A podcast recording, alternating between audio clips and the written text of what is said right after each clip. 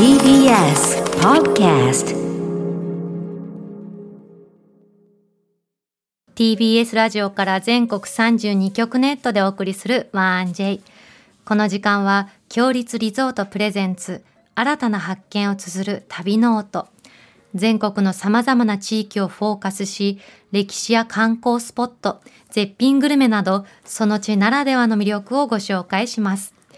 今月取り上げるのは東北エリア。この地には秋宮温泉郷湯煙の宿稲積温泉をはじめ強立リゾートのお宿が2棟。道民のお宿は天然温泉萩の湯道民仙台駅前をはじめ10棟ございます。今日の旅の案内人旅シェルジュは IBC 岩手放送の川島由紀アナウンサーです。川島アナはですね、ワンジェ初登場でございます。はいはい、2016年入社されてる、えーされて、現在8年目のアナウンサーです。そんな川島アナウンサーには、夏の岩手ご案内いただきます。それでは旅ノート、スタートです。今日の旅の案内人、旅あるじをご紹介します。IBC 岩手放送の川島由紀アナウンサーです。川島さん、おはようございます。はい、おはようございます。よろしくお願いします。お願いしまますあの、川島さんにもですね、ワンジェ恒例のキャッチコピーを考えていただきました。はいあの、はい発表していただいてもいいですか？はい、では発表します。はい、お願いします。IBC の元気印サブカル担当です。元気印はわかるね元気。印 自分で言ってもらうっていうね。その方があのリスナーの方からよくそういうふうに言われることが多くてですね。すはい。笑顔からもね、お声からも張りがある感じってありますね。サブカル担当というのは？あの私アニメとか漫画が大好きで、うんはい今もあの IBC のラジオ番組でラジオで君と大好きなアニメや漫画について語ってみたっていうあのアニメとか漫画についてお話しする番組をさせていただいているんですけれども、はいうん多分 IBC の中では一番私がアニメ詳しいんじゃないかなと思います。え、もう小さい時からずっと好きだったんですか？アニメとずーっと好きでした。特に特撮から入って、か。はい。そこから、えっと、幼稚園ぐらいからアニメを見始めて、もうずーっと、一時期ちょっと見なくなった時期はあるんですけれども、はいもうほとんどアニメ、えー見て過ごしてましたね。ええ。入社当時からこういう番組したいんだって言って企画書をたくさん出されてでやっと通った企画だってお聞きしましたこのそうなんです、うんあのーやっぱりずっとこうアニメの番組やりたかったので、毎年企画書出して、うん5年目の時にようやく採用されて、今、ーえー3年目になったというところで。もう念願の番組です。え 5, 5回企画書出したってことは切り口変えたんですか？それとも同じような感じでずっと出したんですか？えっと、ベースは同じなんですけれども、うんうん。ちょっとプラスアルファの情報を加えたりとか、切り口変えた情報を入れたりとかして、こんだけいいことありますよみたいなアピールを会社にずっとしてました。すごい なねんかあれなのよ。情熱伝わったね。うちらもある番組でうん。ずっとあのネタで毎回こうやってオーディションでやってたんだけど、うんうん。でもあの最初にズタボロに言われたネタがでもうちらは絶対これが面白いからっつってもう一回原点に帰ってそれやったの。そしたら同じ人だったんだけど面白いねって言ったのよ。へえもうよくわかんねえなと思ってその時 最初めちゃくちゃやったよなと思って、まあ、ちょっと付け加えたりはしたんだけどね。やり口は変えた部分はあるけども、まあ、原点はまあそこの暑苦しいコントみたいなあれだったんだけど、自分の好きって大事なわけですね。うん、いやもう本当あの番組でもみんながこう好きって言い合えるようなそんな番組にしたいなと思ってます。ね、リスナーの方も推しについてお便りくださったりしてね、いいムードですもんねすごくね。そうなんです。ありがたいですね。最近のおすすめのアニメはあるんですか？最近はですね、私あのラブコメがマイブームでして、こう、はい。キュンキュンするようなものを好きでよく見ているんですけれども、はいはい。あのおすすめいろいろありますが、今期放送されているもので言うのであれば、はい。山田君とレベル999の恋をするっていうのが今一押しですね。レベル999なんだかハイレベルな恋愛のお話なんですか？いや、それがですね、レベル低いところから始まるんですよ。うんん。ネットゲームを通じてうん、高校生の男の子と大学生の女子が少しずつ少しずつこう惹かれていく物語で、ちょっとずつこうレベルを上げていくみたいな、この甘さのレベルがもうちょっとずつこう上がっていくみたいもうな、なんかさこそういう、こうキラキラしたお二方ね本当ねね漫画っていいね。いや爽やかでもう本当になんだかもう。全然俺の顔と違うな。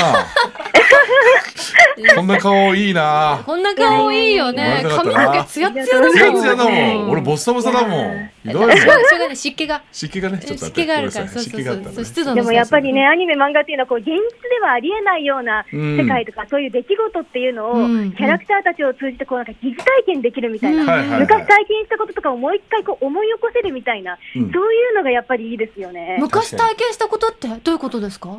例えば青春時代の物語だったりとかすると、ああはいはいあ、もう一回こういうなんか追体験したいなって思うようなことを、はい。あのアニメの中でキャラクターたちがやってくれると同じような気持ちになれるとか、そういう部分はありますよね。うん。うん。私あんまそんなキラキラした青春送ってないからただただ羨ましいだけだと思い出しはしないとでも逆に言うとドラマとかでもそういったキラキラというかさそういったシーンとそうかね。ドラマ演じることが多いんじゃない？このアニメのような。そうよね。そうだよ。そういう仕事してるわな。そういう仕事なんですよ。うっかりうっかり。元カレちゃんはキュンとくるラブコメのそういうシーンってありますか？こういうシーンが好きとかこういうセリフが好きとか、あのこの山田君とレベル999の恋をするからですね、はい。あのヒロインのあかねちゃんっていう子がいるんですけれどもその子が焼肉屋さんでお酒を飲みすぎてうん酔っ払っちゃったところうんをはいはい。メインキャラクターの男子高校生の山田君がおはい家まで送り届けて、うんもうそのシチュエーションがニヤニヤしちゃうよもう。そうなんでちょっとニヤニヤしちゃいますよね。そこから、うん。あれ？山田ってうん。私のこと好きなの？って山田君が聞かれた時の、うん。この山田君のセリフがすごく進展するんですね。えちょっとお願いします。どんなセリフですか？好きです、俺、あかねさんのこと、明日起きて忘れててもいいです。また言いに来ます。覚えてもらえるまでっていうセリフがあるんですけれども。あららもらうなんか内側からいいねギュンってくるような感じしますよね。はいはいはいはいはいなるほどそうなんねですよ。うんぜひここは斉藤さんになんかちょっと言ってほしいなーなんて思ったり。じゃあさほらあの今あかねちゃんっていう役だけれどもせっかくだから川島ゆきさんのゆきちゃんでゆきちゃんでいこう？かんんオッケーいい声だからねしんちゃん頑張ってはい好きです。俺ゆきちゃんのこと。明日朝起きて忘れててもいいです。また言いに来ます。覚えてもらえるまで。どどどどうですか？なんかちょっと思ってたのと違った。それおいそうね私もそう思いましたよかっおいおかしいだろおい言わしといて違うってねしんちゃんこれポイントがあってまた言いに来ますの。あと結構貯めたじゃないですか、うん貯めなくていいんですよ。なぜならばそれぐらい主人公はあのウブなわけですよ。だからそこまでお気に入ってしまうと重さがのしかかりすぎちゃうからちょっと違うせうんくなるわけですいやよね。、もう全く同じこと思ってました。うんわかります。でもね、声はかっこよかった。声はかっこよかった。すいませんね、あ川島さん。ちょっと次はもっと頑張りますからね。いえいえ、とても、重みがとても声がおか、声がすごく良かったです。声しかどうい。うことだよこれよかったね。お。かしいでしょえ声もやらしといて声だけいい声もいい。かしいでしょうんえ今回ですね、あのそんなアニメ大好き川島アナウンサーから岩手のお土産届いております。はい。こちらなんですか？はい、今日ご紹介するのは、はい。岩手県久慈市、あの県内の沿岸北部にあります、あまちゃんの舞台としてもおなじみのうん。うん。場所の竹屋製菓の黒豆ゼリーご紹介します。黒豆ゼリーすごいね。はい開けよう開けよう。ありがとうございます。はいうわ、はいすごい真っ黒だ。黒そうなんです。そうだよ。県産の黒豆を100%使用しています。ねゼリーなのに香りするよ。うんおね冷たいものでこんなえ香りするってすごいね。いただうきます。ん。いただきますあのー黒豆の煮汁をですね、使用して作ってるんです。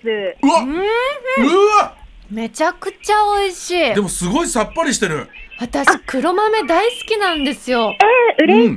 黒豆茶は本当2日に1回飲むぐらい大好きで。そうなんですね。そう。体にもいいからよく取るようにしててこれ美味しい。こうん。れ喉越しないっていうのがすごく美味しい。そうですよね、うん。あのゼリーとは言っているんですけれども、うん。実はこちら、寒天を使用しているんですね。うん。なので、こうプルプルっていうよりかは、どちらかというと、つるんとこう切れ味のいいうん。食感で、そうですね。あの黒豆本来の優しい甘さと蜂蜜を使っているので、うんうんあのこう甘すぎない感じに仕上がっているんですよね。しんちゃんニュースです。下から豆が出てきました。そういたくさん豆ゴロゴロ出てきた。上はツルツルのね、ゼリーで、進下はゴロゴロ豆いっぱい。うーん。参ったこれうまいうん大粒のホクホクしたうん黒豆が入っておりますので、食べ進めるごとに食べ応えが増します。うまっ黒豆鉄分もいいし、イソブライソフラボンもいいからね、美容にいいですもんね。そうなの？そう。やったそう綺麗になる美容食だわ。美味しあい。のこれからの暑い時期はもう結構綺麗にひ綺麗にというかしっかりと冷やしてうんいただくとまたこうつるっといけて涼しくいただけるんじゃないかなこと思います。冷やしてもらったからうん美味しい本当に 美味しい。ありがとうございます。ありがとうございますここからは夏の岩手をテーマに3つのスポットを川島アナからご案内いただきます。一つ目お願いいたします。はい、あの盛岡はですね、ニューヨークタイムズ紙に寄稿された2023年に行くべき52カ所で、ロンドンについて2番目に紹介されたんですね。うんうんそんなあの玄関口、盛岡駅からもすぐのところにある場所です。海運橋から見る岩手山、私のおすすめスポットとなっておりますどんなところおすすめですか、はい、あのまず海運橋という橋がですね、うんアーチ状の形をしている橋なんですけれども、うんうん盛岡駅から町の中心部につながる橋なんですね。うん運が開けると書く、なんともこう縁起のいい橋なんですけれども、はい。この海運橋、二度泣き橋というふうに言われていまして、はいその由来がですね、盛岡に来た人が、ああ、遠くに来てしまったなーって、この橋の上で涙を最初お流す。ーなるほど。だけど、うん逆に盛岡を離れるときには、うんその橋を通ったときに、盛岡から去りがたくて、また橋の上で涙を流すっていうようなこの盛岡の温かな土地柄を象徴するような橋になっているんですね。えじゃあ川島アナは一回泣いたんですか？海運橋で。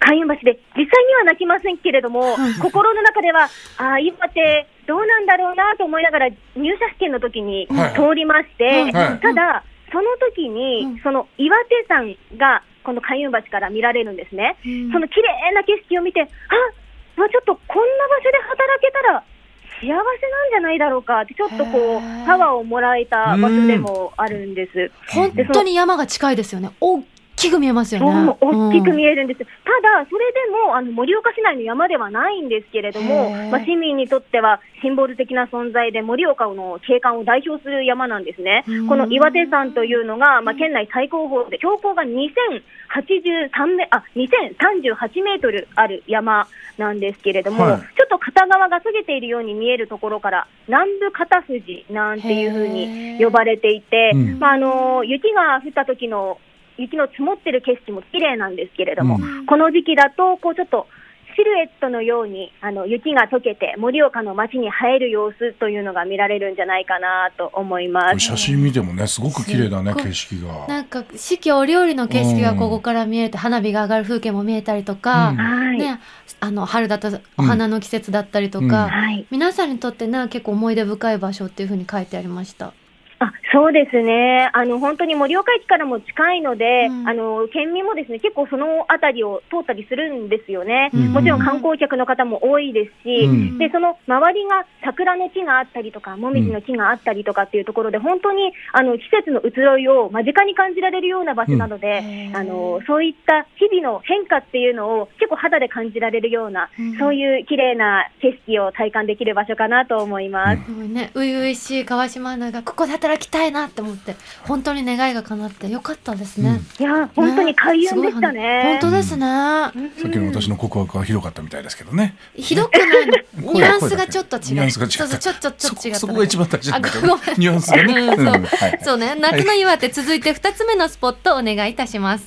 はい、こちらは、えー知ってる方も多いかと思います。盛岡三叉踊りです。あのこの三叉踊りはですね、8はい。月1日から8月4日に開催される、まあ、太鼓がメインのお祭りなんですけれども、あの東北六根祭であったりとか、東北絆祭りというところでも、あの岩手を代表して、えー皆さん各地に行って演舞をしているので、知ってる方もいらっしゃるかと思います。あの浴衣を着て踊るんですけれども、うんうん。太鼓がですね、こう、縁に赤と白の三角模様のついている、多分直径50センチ前後あるかなっていうような大きい太鼓なんですけれども、ね、女性の方も普通にね、お腹のとこにあ、本当だ。つついて皆さん鳴らしてらっしゃいますね。こう胸の部分に抱えて踊りながら打つというような、あーお祭りです。で、これあの、踊り手の方だったりとか、笛の方だったりとか、いろんなパートあるんですけれども、うんうんやっぱり太鼓やる方がすごく多くてですへね、ーあのーその時期になると太鼓の音がすごく響き渡るんですね。あで、の、かなり、はい。今週のワイドステーションの IBC 放送の放送されてるワイドステーション水曜日の放送の中で川島アナウンサーも太鼓の練習始めましたっておっしゃってましたもんね。そうなんです。ねあの、私も5年くらいもうずっと太鼓で、この三叉踊りのパレードにに出演していまして、うんで、あの、県庁前の通り4車線をですね、あの、通行止めにして、およそ500メートルくらいこう、あの、パレードするっていう形なんですけど、うんうんこれが結構体力いるんですよね。そうですよね。そうなんです。でも音がかなり響くので、うん踊っている方はもちろんなんですけれども、うん見ている方とかもこう、体の奥にまで、この髄にまで響くような。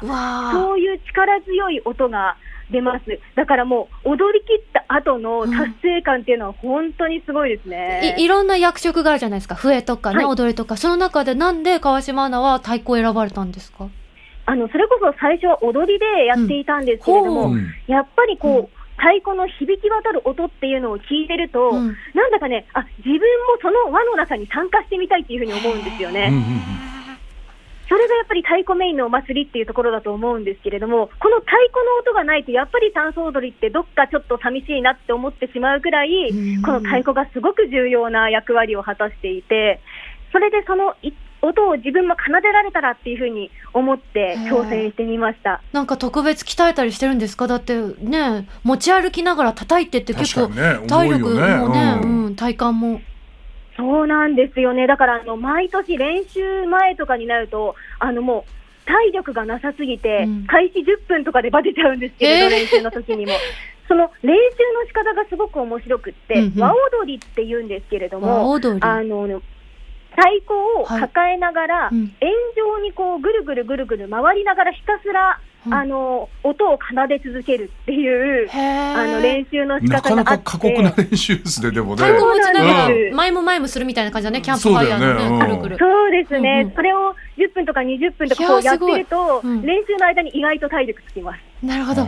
練習が大事なわけですね。うんそうですね。頑張ってくだい。さいね当日までね。あありがとうございます。あの、それこそ6月の、もう今頃なんですけれども、街中では太鼓の練習の音、結構いろんなところで響いてますので、うん盛岡に来られる方は、そんな練習の様子っていうのも、音も含めて楽しめるんじゃないかなと思います。いいですね。夏の岩手最後3つ目のおすすめスポットお願いします。はい、船っ子流しです。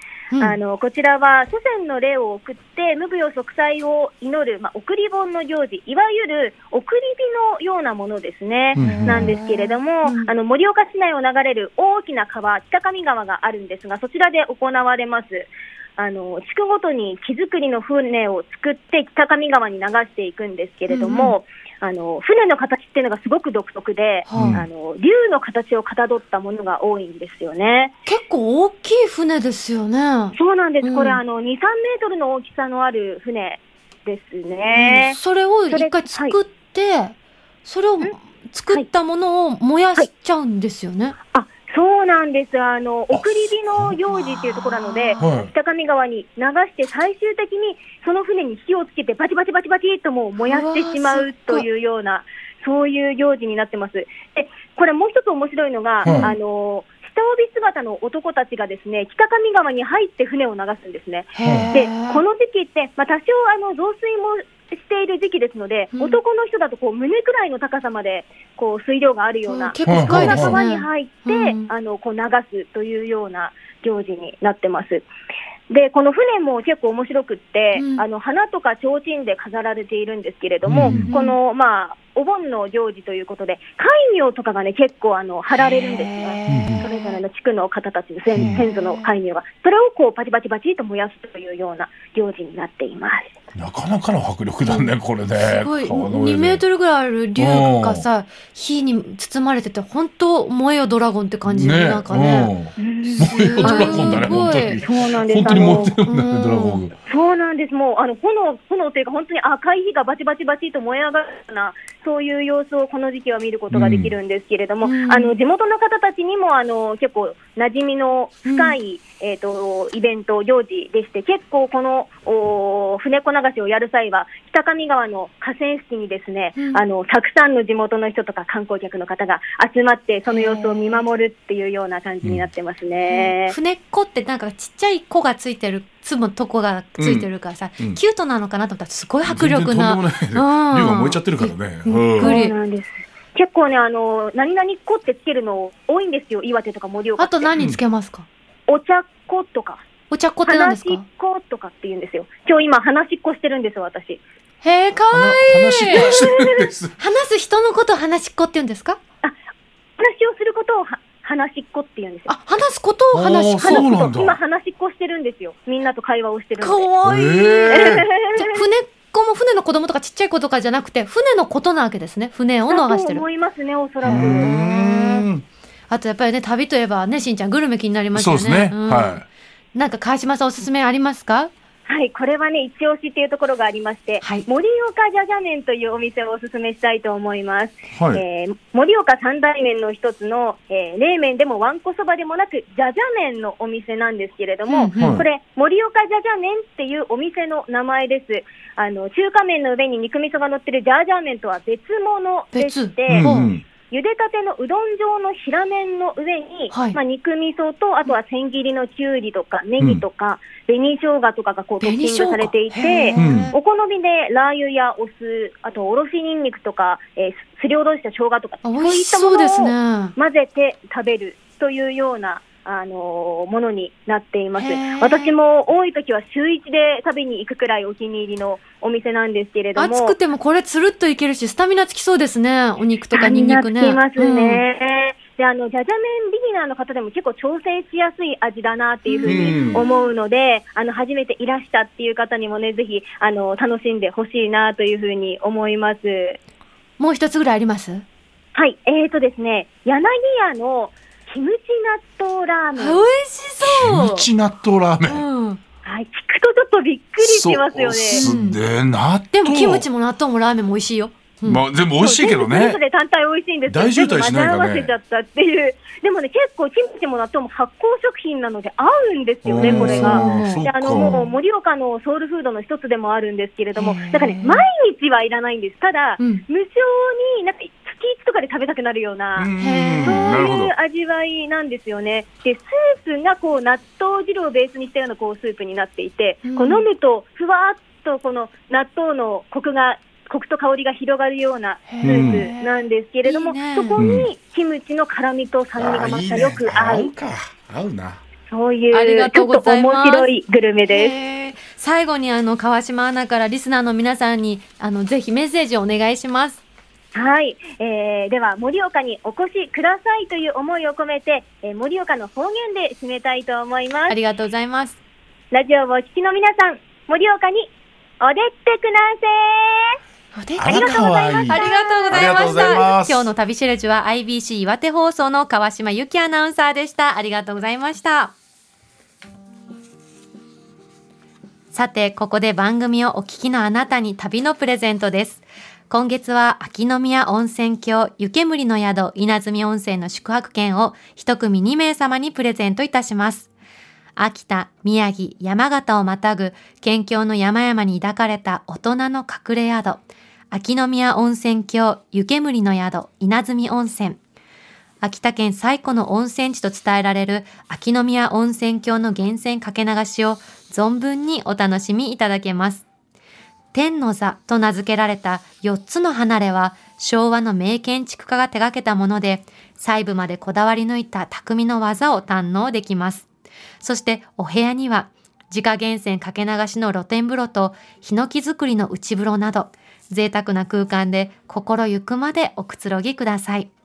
お食事は地元の春菜を取り揃えた四季折々の懐石料理をご用意。秋田が誇る地酒と合わせてお召し上がりください。そして先日宿泊された片桐千秋ちゃんからも、ウェルカムドリンクにビール、湯上がりには無料のレモンサワー、そして大人気すぎて今や入手困難な秋田新政の日本酒がこんなに揃っているお宿は見たことがありません。酒好きには素晴らしいの一言、美味しかったとのことです。秋の宮温泉郷湯けむりの宿稲積温泉の宿泊券をご希望の方はインターネットで TBS ラジオ公式サイト内旅ノートのページにプレゼント応募フォームがありますのでそこから必要事項をご記入の上ご応募ください。締め切りは5月31日水曜までとなっております。たくさんご応募お待ちしておりますなお当選者の発表は発送をもって返させていただきます。ここで強立リゾートからのお知らせです。開湯から1000年以上にわたり愛し続けられている名湯、鳴子温泉郷。そんな歴史ある温泉地に、強立リゾートの湯宿、鳴子温泉、湯本、吉祥があります。日によって湯の花が咲いたり、色合いやとろみまで変わるかけ流しの温泉をはじめ、無料でご利用いただける4種の貸し切り風呂がお楽しみいただけます。客室はゆったりとくつろげる和室が中心のほか、大きな窓ガラス越しからは日本庭園を望むことができる離れをご用意しています。夕食は仙台名物の牛タンや揚げたて天ぷらなど、多彩な郷土の味覚を若い席でお楽しみください。詳しくは、強立リゾートの公式ホームページをご覧ください。秋の宮温泉郷湯煙の宿稲積温泉の宿泊券をご希望の方は、6月30日金曜日までのご応募となっております。えー、ぜひ皆さんご応募ください。そして番組にはメッセージもお待ちしております。メールアドレスは 1j.1j.jp、1j.1j.jp です。件名に必ず旅ノートとお書きください。来週の旅ノートもどうぞお楽しみに。